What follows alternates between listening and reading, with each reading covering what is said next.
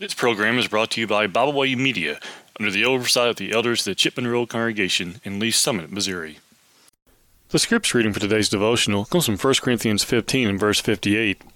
Therefore, my beloved brethren, be steadfast, immovable, always abounding in the work of the Lord, knowing that your labor is not in vain in the Lord.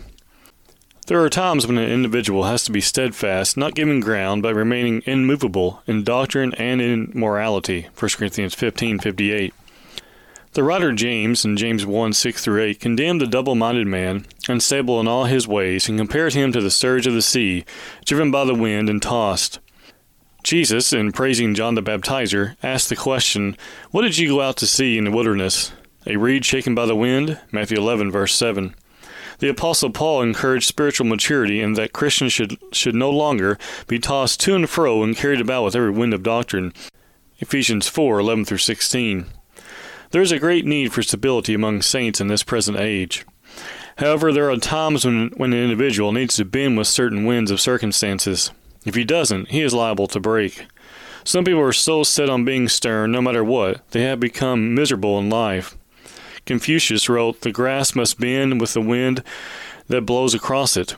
We have to learn to be flexible concerning things that we cannot control or change. There are disappointments we must accept in life. Most of us have planned a trip at one time or the other, and something happened that prevented us from doing so. There is the example of an individual who seemingly was perfect in health but c- contracted a crippling disease that prevented him from participating in sports. He either learns to bend or he will eventually break. There are events that occur in our lives that truly test our adaptability. The Old Testament character Joseph stands out as an example of one who learned to lean and bend with the winds of bitter trials.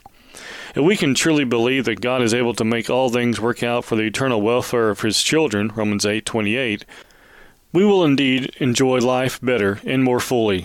Adversaries come and go. No one is immune from disease and disappointments. However, how you accept them and learn to live with them is a true test of how strong and flexible you really are in life. We thank you for listening today. We hope you enjoyed this program. You can find out more about Byway Media by visiting our website, bywaymedia.org. You can find all of our podcasts on all major podcast platforms. As always, we thank you for listening.